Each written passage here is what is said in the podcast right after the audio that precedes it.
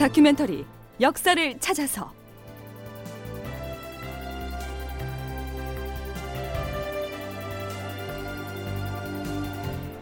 제 742편 성을 쌓고 무기를 점검했으나 극본 이상락 연출 최홍준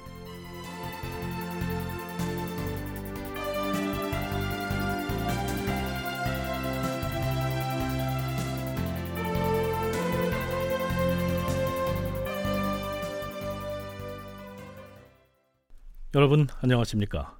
역사를 찾아서의 김석환입니다. 우선 여러분께 안내 말씀을 드리겠습니다. 프로그램 개편에 따라서 새해부터는 다큐멘터리 역사를 찾아서의 방송 일자와 시간이 변경됐습니다. 지금까지는 매주 일요일 0시 5분부터 55분간 방송을 해왔는데요. 2019년 6월 둘째 주인 오늘부터는 매주 토요일과 일요일 밤 2시부터 2시 20분까지 20분간 주 2회 한민족 방송을 통해서 방송이 되고요. 3라디오에서는 토요일과 일요일 아침 7시 20분부터 7시 40분까지 역시 주 2회 방송됩니다. 1라디오로는 월요일 새벽 1시부터 1시 40분까지 두 편이 연속해서 방송됩니다. 청취자 여러분의 변함없는 관심과 성원 부탁드립니다. 자, 이야기를 이어가 보죠. 서기 1592년 이때가 선조 제위 25년째 되던 해, 즉 임진년입니다. 그해 음력 4월 13일 오후 5시 무렵 부산의 경상 좌수영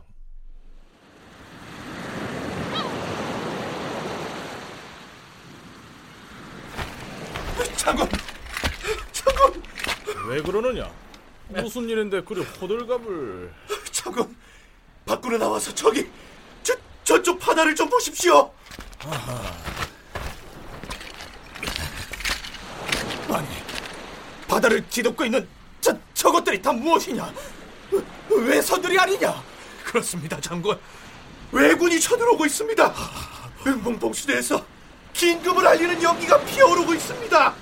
군사들을 모두 소집하고 아니 이 사실을 경상도와 전라도의 각 가명에 속히 알리도록 하라. 예, 장군. 즉 그런데 지금 부산으로 쳐들어오고 있는 외선이 몇 척이라고 보고를 함선의 수를 어찌 정확하게 헤아리겠느냐? 대략 100여 척.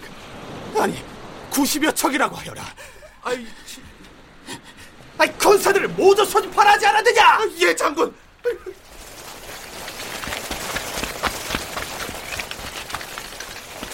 백성들을 모두 성안으로 대피시켜라!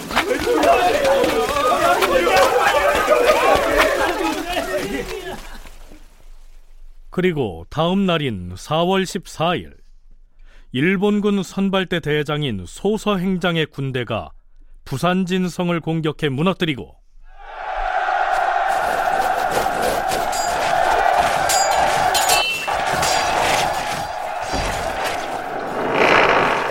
그 다음 날인 15일에는 동래성마저 일본군에 의해 함락됩니다. 상세한 전투 상황은 나중에 살펴보겠습니다만 임진왜란 초기에 조선군은 왜 이렇듯 거의 속수무책으로 일본군에 무너져 버렸을까요? 무엇보다 조선 조정에서는 일본군의 침략에 대비하는 어떤 계책도 세우지 않고 그저 두 손 놓고 있었을까요? 임진왜란을 본격적으로 다루기 전에 이러한 의문부터 풀어보도록 하겠습니다.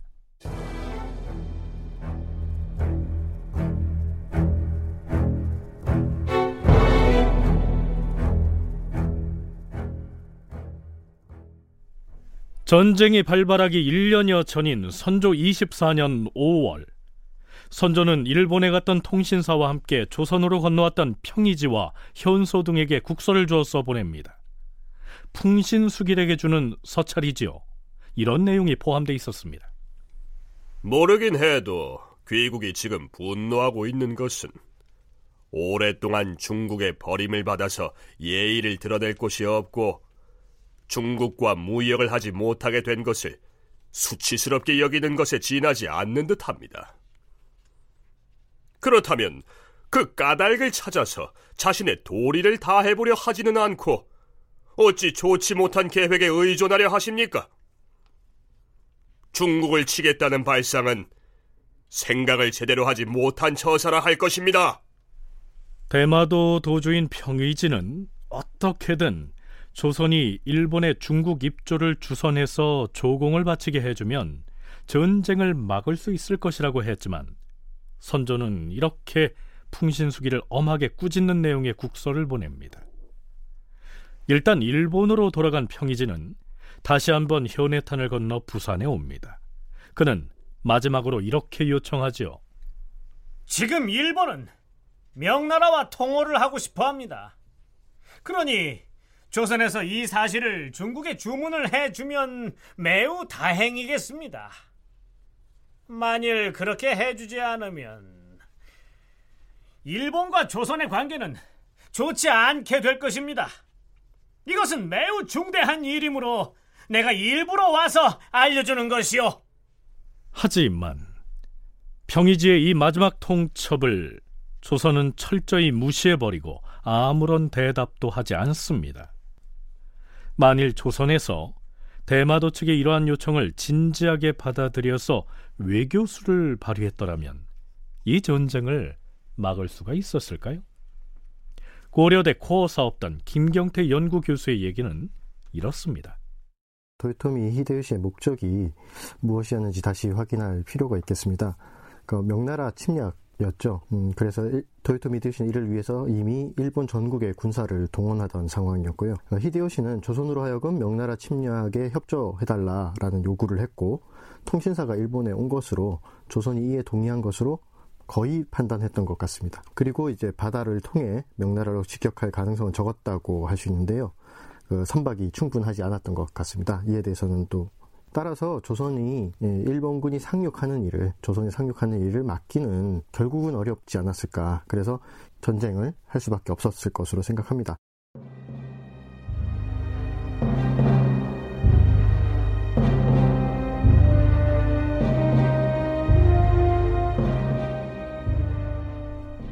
그렇다면 조선에서는 과연 전쟁이 일어날 것을 예상하고 대비를 했을까요?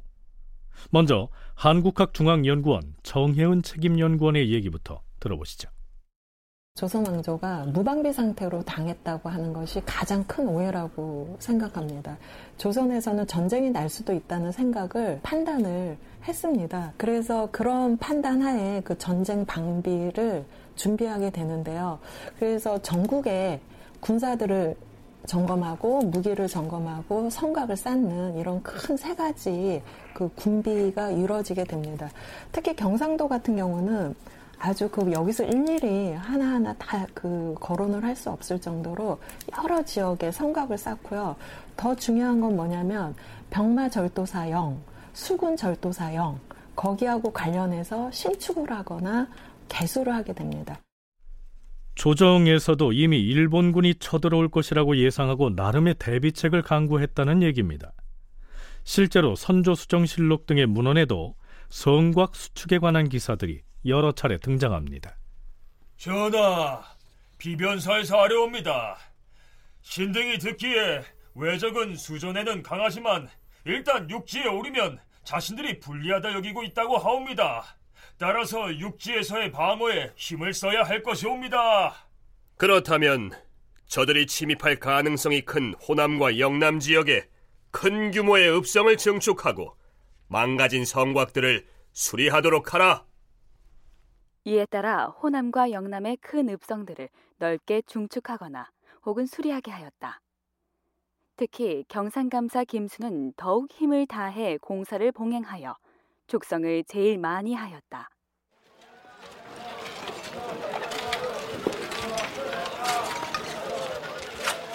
경상도의 영천, 청도, 삼가, 대구, 성주, 부산, 동래, 진주, 안동, 상주 등지의 성곽을 증축하고 참호도 설치하였다. 그러나 성을 크고 넓게만 수축하여 많은 사람을 수용하는 것에만 신경을 썼다. 험한 곳에 의거하지 않고 평지를 취하여 쌓였기 때문에 식자들은 결단코 외적을 방어하지 못할 것임을 알고 있었다. 또한 백성들에게 노고만 끼쳤으므로 원망이 일어나게 되었다. 고구려가 수나라나 당나라의 침입을 막아낼 수 있었던 것은 산악지대의 험준한 곳에 의지해서 성을 쌓았기 때문인데요. 임진왜란 직전에 쌓은 성들은 평지에다가 수축을 한 데다 또한 사람들을 많이 수용하려고 크고 넓게만 쌓았기 때문에 방어에 약점을 지니고 있었다는 얘기입니다. 유성룡은 징비록에서 축성 작업에 동원되는 백성들이 노역을 꺼려서 원망하는 목소리가 길거리에 자자했다. 이렇게 적고 있습니다. 특히 합천 출신인 이로라고 하는 사람은 유성룡의 동갑나기 친구였는데요. 이렇게 불만을 토로합니다. 지금 이 시국에 어찌하여 경상도에서는 여기저기 사방에서 축성 공사를 하는 것인가?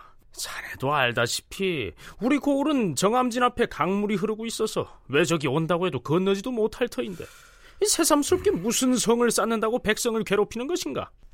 백여 년 동안이나 큰 전쟁이 없이 태평 시대가 이어져 왔던 탓으로 새삼스럽게 축성공사에 강제 징발된 백성들로서는 불만을 가질 수밖에 없었겠지요.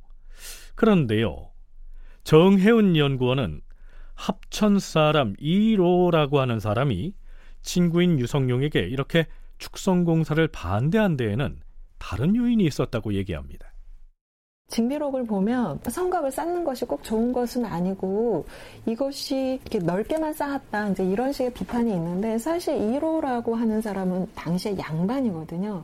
이 당시에 양반들이 갖고 있는 불만은 뭐냐면 어, 산성을 쌓는 게 불만이 아니라요. 본인들의 소유하고 있던 남자종들을 동원해서 산성을 계속 축성을 하기 때문에 양반들 입장에서는 이 남자종을 데리고 농사도 시켜야 되고 심부름도 시켜야 되고 각종 일을 해야 되는데도 불구하고 자꾸 국가가 동원을 하기 때문에 여기에 대한 불만도 사실 함께 있었다고 보여집니다. 자, 이러한 불만 때문에 국왕의 근시기구인 홍문관에서도 임금에게 차자를 올려서 이러한 성읍 수축에 대한 문제점을 논박하기에 이릅니다. 징비록에서는 이렇게 적고 있죠.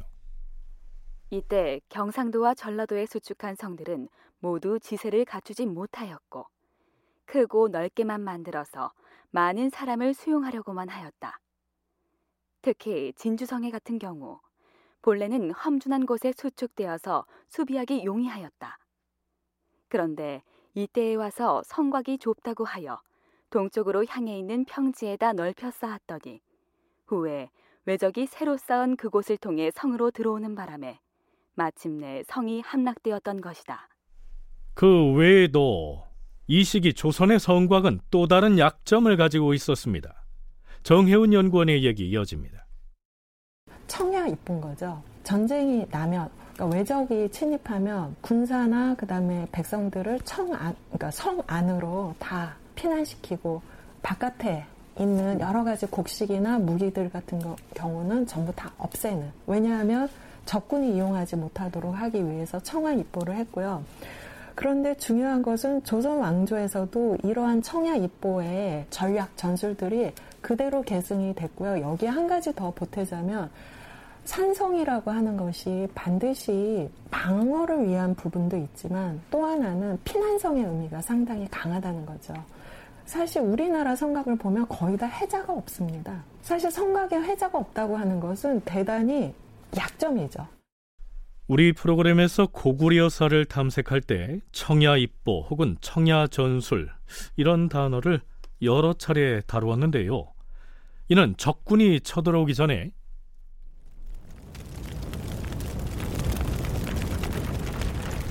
들판의 곡식들을 모두 거두어 들이거나 혹은 불태워 버리고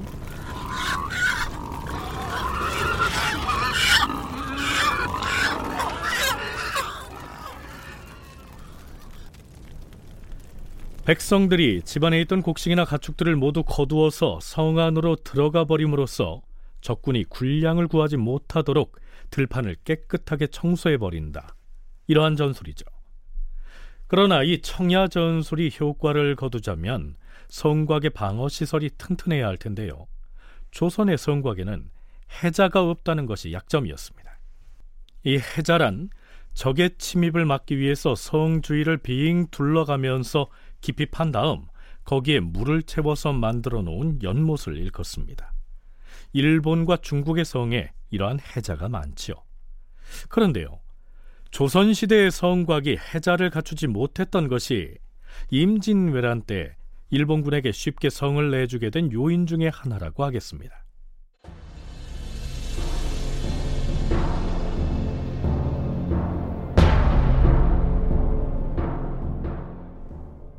자, 그럼 이번엔 임진왜란이 일어나기 직전에 조선의 군대가 보유한 무기 체계는 어떻게 됐는지 살펴보죠.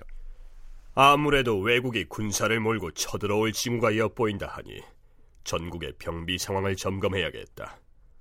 누구를 보냈으면 좋겠는가? 전하, 대장 신립과 이 일을 보내시옵소서. 하면 이 일은 호서지방과 호남지방을 두루 순시하면서 군사들이 갖추고 있는 무기 상태를 점검하라. 그리고 신립은 경기 지역과 해서 지방을 순시하면서 무기 상태를 조사하라. 선조는 이러한 명을 내렸습니다. 임진왜란이 일어나기 두 달 전인 선조 25년 2월에 이들은 순시를 마치고 서울로 돌아오지요. 그런데 실록에서는 이들의 순시 결과를 이렇게 기술하고 있습니다. 이들이 순시하며 점검한 것은 활과 창칼에 불과할 뿐이었으며 각 군읍에서도 모두 형식적으로만 보고하여 책임을 피하려고만 하였다. 당시 조야에서는 모두 신립의 용력과 무예를 믿을 만하다 하였고 신립 자신도 왜군들을 가볍게 여겨 근심할 것이 못 된다고 큰 소리쳤다.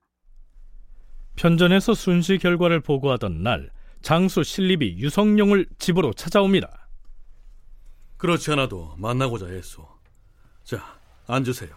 아, 예, 좌상대감. 아마도 머지않아서 외적으로 인한 변구가 생길 것 같은데 적군을 막아내는 일을 공이 맡아서 해야 할 것이오. 그런데 지금의 형세로 보아서 왜군을 막아낼 수 있을 것 같소이까? 좌상대감, 걱정하실 것 없습니다. 문제없이 물리칠 수 있다니까요. 그렇지가 않소. 예전엔 우리나라로 침구해온 외인들의 무기라 해봐야 고작 창칼이 전부였지만 이젠 조총을 가지고 있어요. 그러니 가벼이 볼 일이 아니지요. 대감, 걱정하실 필요 없습니다. 이 신립을 믿으십시오. 제가 이래봬도 함경도 운송구사로 있을 때 오랑캐를 통쾌하게 소탕하지 않았습니까? 외적이든 조총이든 겁낼 것 없습니다, 대감. 유성룡은 신립을 만나고 나서 그 소감을 징비록에서 이렇게 적고 있습니다. 신립은 온성부사로 있을 때 반역을 일으킨 오랑캐들이 종성을 포위하자 그들을 물리쳤는데 겨우 열 명 남짓한 기병만으로 돌진에 들어가자 오랑캐들이 포위를 풀고 물러났었다. 그 일로 그는 승진을 거듭하여 이제 곧 병조판서 물망에 오르자 의기가 충천하여서 마치 옛 전국시대 때 조나라 장수 조갈이 진나라를 업신여기듯 하였으므로 견식이 있는 사람들은 모두 그를 걱정하였다. 네, 물론 징비록은 유성룡이 전쟁이 끝난 뒤에 기억을 더듬어서 저술한 책이기 때문에 자기중심적으로 기술된 측면을 고려해야 합니다. 더구나 장수 신립은 곧이어 벌어질 탄금대 전투에서 대패한 패장이었으니까 긍정적으로 그를 평가하지도 않았을 겁니다. 다큐멘터리 역사를 찾아서 다음 이 시간에 계속하겠습니다.